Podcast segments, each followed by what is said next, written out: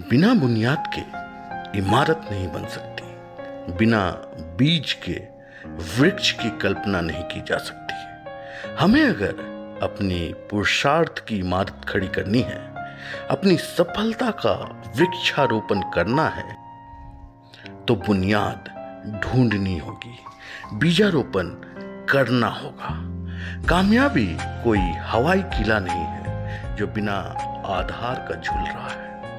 यह transfer of energy है, यह बिजली का करंट है, जिसे किसी न किसी वॉल सर्किट की ज़रूरत होती है। तार हवा में लहराने से ही बिजली नहीं आ जाती। किसी इलेक्ट्रिक सोर्स से जुड़कर ही वो जीवित होता है, जीवंत होता है। आप और हम बस एक तांबे का तार है, जो रद्दी में बिक जाएँगे, घर हमने अपना करंट नहीं चुन लिया नमस्कार, सत आदाब वडकम और गुड मॉर्निंग दोस्तों। भविष्य जन्म से नहीं, कर्मों से तय होती है। मैंने जीवन भर यह करंट अपने महापुरुषों से उधार लिया है। आपसे भी मेरा यह परामर्श है, अपने बड़ों से सीखे, विश्व और भारत की महान विभूतियों से सीखे। आज हम बाबा साहब भीमराव अंबेडकर जी से सीखेंगे। बाबा साहब का जन्म उसी खंडकाल में हुआ, जब हम विदेशी प्रभाव में जी रहे थे। अपने डिवाइड एंड रूल और भारत में जातिगत विसंगतियों का अपना हथियार बनाकर शासन कर रहे थे। बाबा साहब चूँकि एक दलित समाज से थे और समाज की व्यवस्था में ऐसा विष घुला हुआ था कि बाबा साहब को जाति का छोटा माना जाता था। और स्कूल में उन्हें बाकी विद्यार्थियों के साथ कक्षा में बैठने की अनुमति तक ना थी। वो कक्षा से बाहर बैठकर पढ़ते थे। स्कूल में पानी पीने का जो घड़ा था, उसको छूने की भी मनाही थी। प्यास लगने पर बाबा साहब को तब तक इंतज़ार करना पड़ता था जब तक चपरासी आकर उन्हें पानी ना पिला दे अब मैं अगर आपसे कहूँ कि यही बालक जिसे क्लास में नहीं बैठने दिया गया, आगे चलकर वो नौ भाषाओं का ज्ञाता हुआ। बत्तीस डिग्रियाँ थी उनके पास, विदेश जाकर अर्थशास्त्र में पीएचडी करने वाले वो पहले भारतीय थे और हमारे महान भारतीय संविधान का निर्माण करने वाले समिति का अध्यक्ष यही बाबा साहब अंबेडकर जी थे। कहाँ वो स्कूल? वो क्लास के बाहर बैठना, वो पानी का मटका ना छूना, वो गरीबी, वो असमर्थता और कहा ख्याति और सम्मान का ये शिखर। अरे पर्वत, तू कल तक जिसकी लाचारी पर हंसता था, तेरी चोटी पर बैठा है वो बैशाखियाँ लेकर। बाबा साहब की उन्नति अविश्वसनीय है। सब सच है, लेकिन झूठ सा लगता है।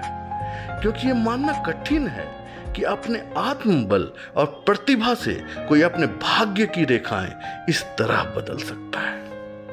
मेरा विश्वास है कि बाबा साहब स्वाभिमान और संकल्प का वही रक्त लेकर जन्मे थे जो पाँच हज़ार साल पहले कर्ण की धमनियों में दौड़ता रहता था।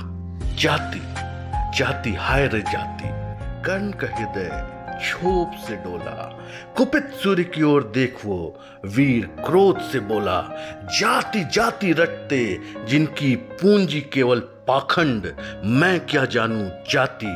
जाति है मेरा ये भुजदंड। पूछो मेरी जाति, शक्ति हो तो मेरे भुजबल से, रवि समान दीपित ये ललाट से और कवच कुंडल से। पढ़ो उसे जो झलक रहा है मुझमें तेज प्रकाश, मेरे रोम रोम में अंकित है मेरा इतिहास। मृत्यु स्वीकार है अपयश नहीं। अंग्रेज़ी में कहते हैं सिंस आर ब्यूटीफुल अधर्म बड़ा आकर्षक होता है, बड़ी ज़ोर से अपनी ओर खींचता है, खास तौर से उसे जो सक्षम हो, जिसकी हाथों में ताकत हो। लेकिन महानता की पहली शर्त यही है कि हम अधर्म से बचकर चले और अपने कर्तव्य से छल करना इससे बड़ा अधर्म क्या हो सकता है? बात आज़ादी से पहले की है।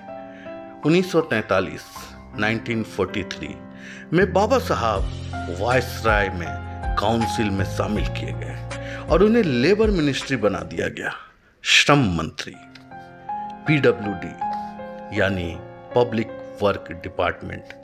वो भी बाबा साहब के पास ही था। उस, उस जमाने में भी पीडब्ल्यूडी का बजट करोड़ों में हुआ करता था।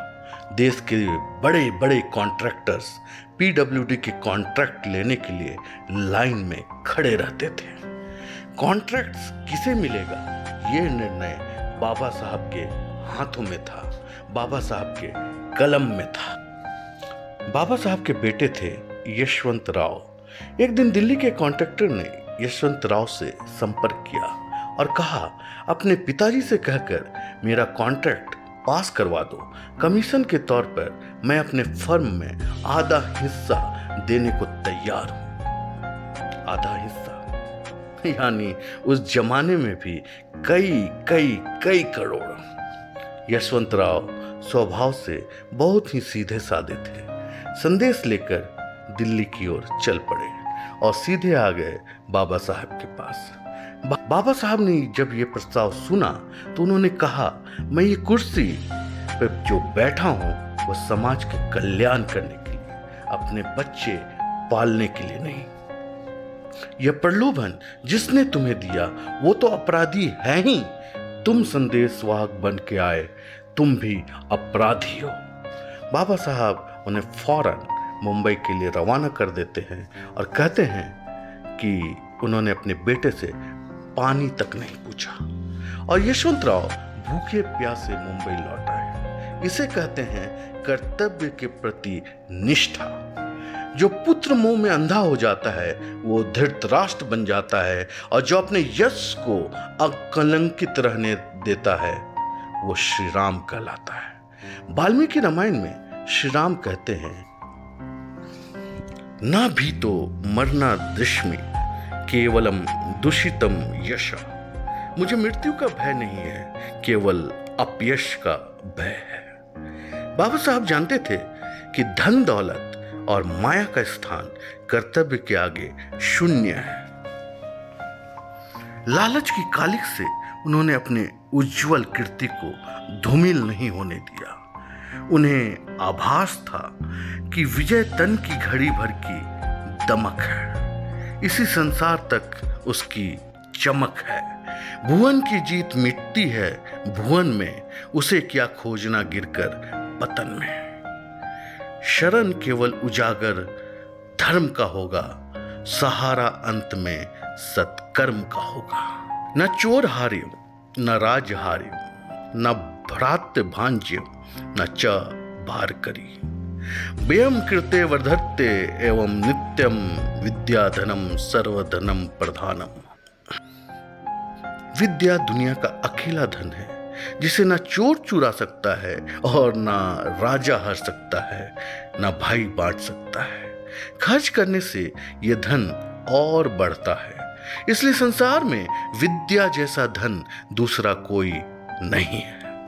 ये जरा सी बात जो समझ जाता है, उसके लिए विवेकानंद, आइंस्टाइन और अंबेडकर बनने का मार्ग प्रशस्त हो जाता है। क्या था बाबा साहब के पास? सचमुच कुछ नहीं, शून्य। जितना आपके पास है, उससे सैकड़ों गुना कम।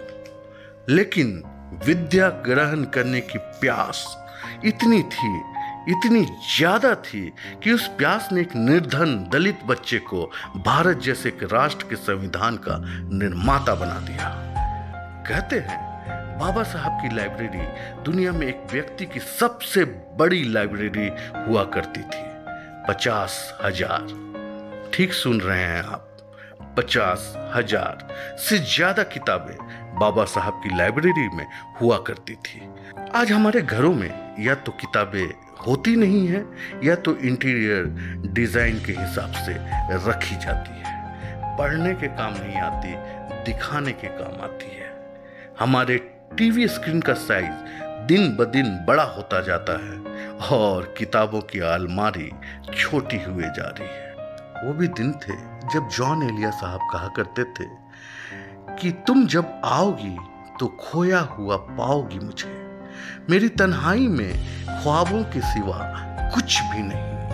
मेरे कमरे को सजाने की तमन्ना है तुझे, मेरे कमरे में किताबों के सिवा कुछ भी नहीं।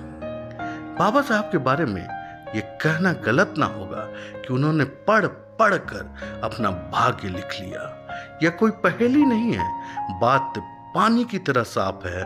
बाबा साहब अक्षरों की ताकत, शब्दों का सामर्थ्य, भाषा का बल और ज्ञान का महत्व जानते थे। जिनके पास न तो विद्या है, न परिश्रम है, न दान की इच्छा, न ज्ञान का प्रभाव, वो मनुष्य योनि में जन्म लेकर भी जानवर से ज़्यादा कुछ नहीं। पढ़े और पढ़ते रहे, जितना ज़्यादा हो सके उतना पढ़े। मैं व्यक्तिगत अनुभव से बता रहा हूँ अगर आप किताबों के साथ समय व्यतीत करते हैं तो आपका समय बदलने में देर नहीं लगेगी। मुझे विश्वास है कि आप भी बाबा साहब से सीखकर ऊंच नीच और भेदभाव की भावना अगर है तो त्याग देंगे।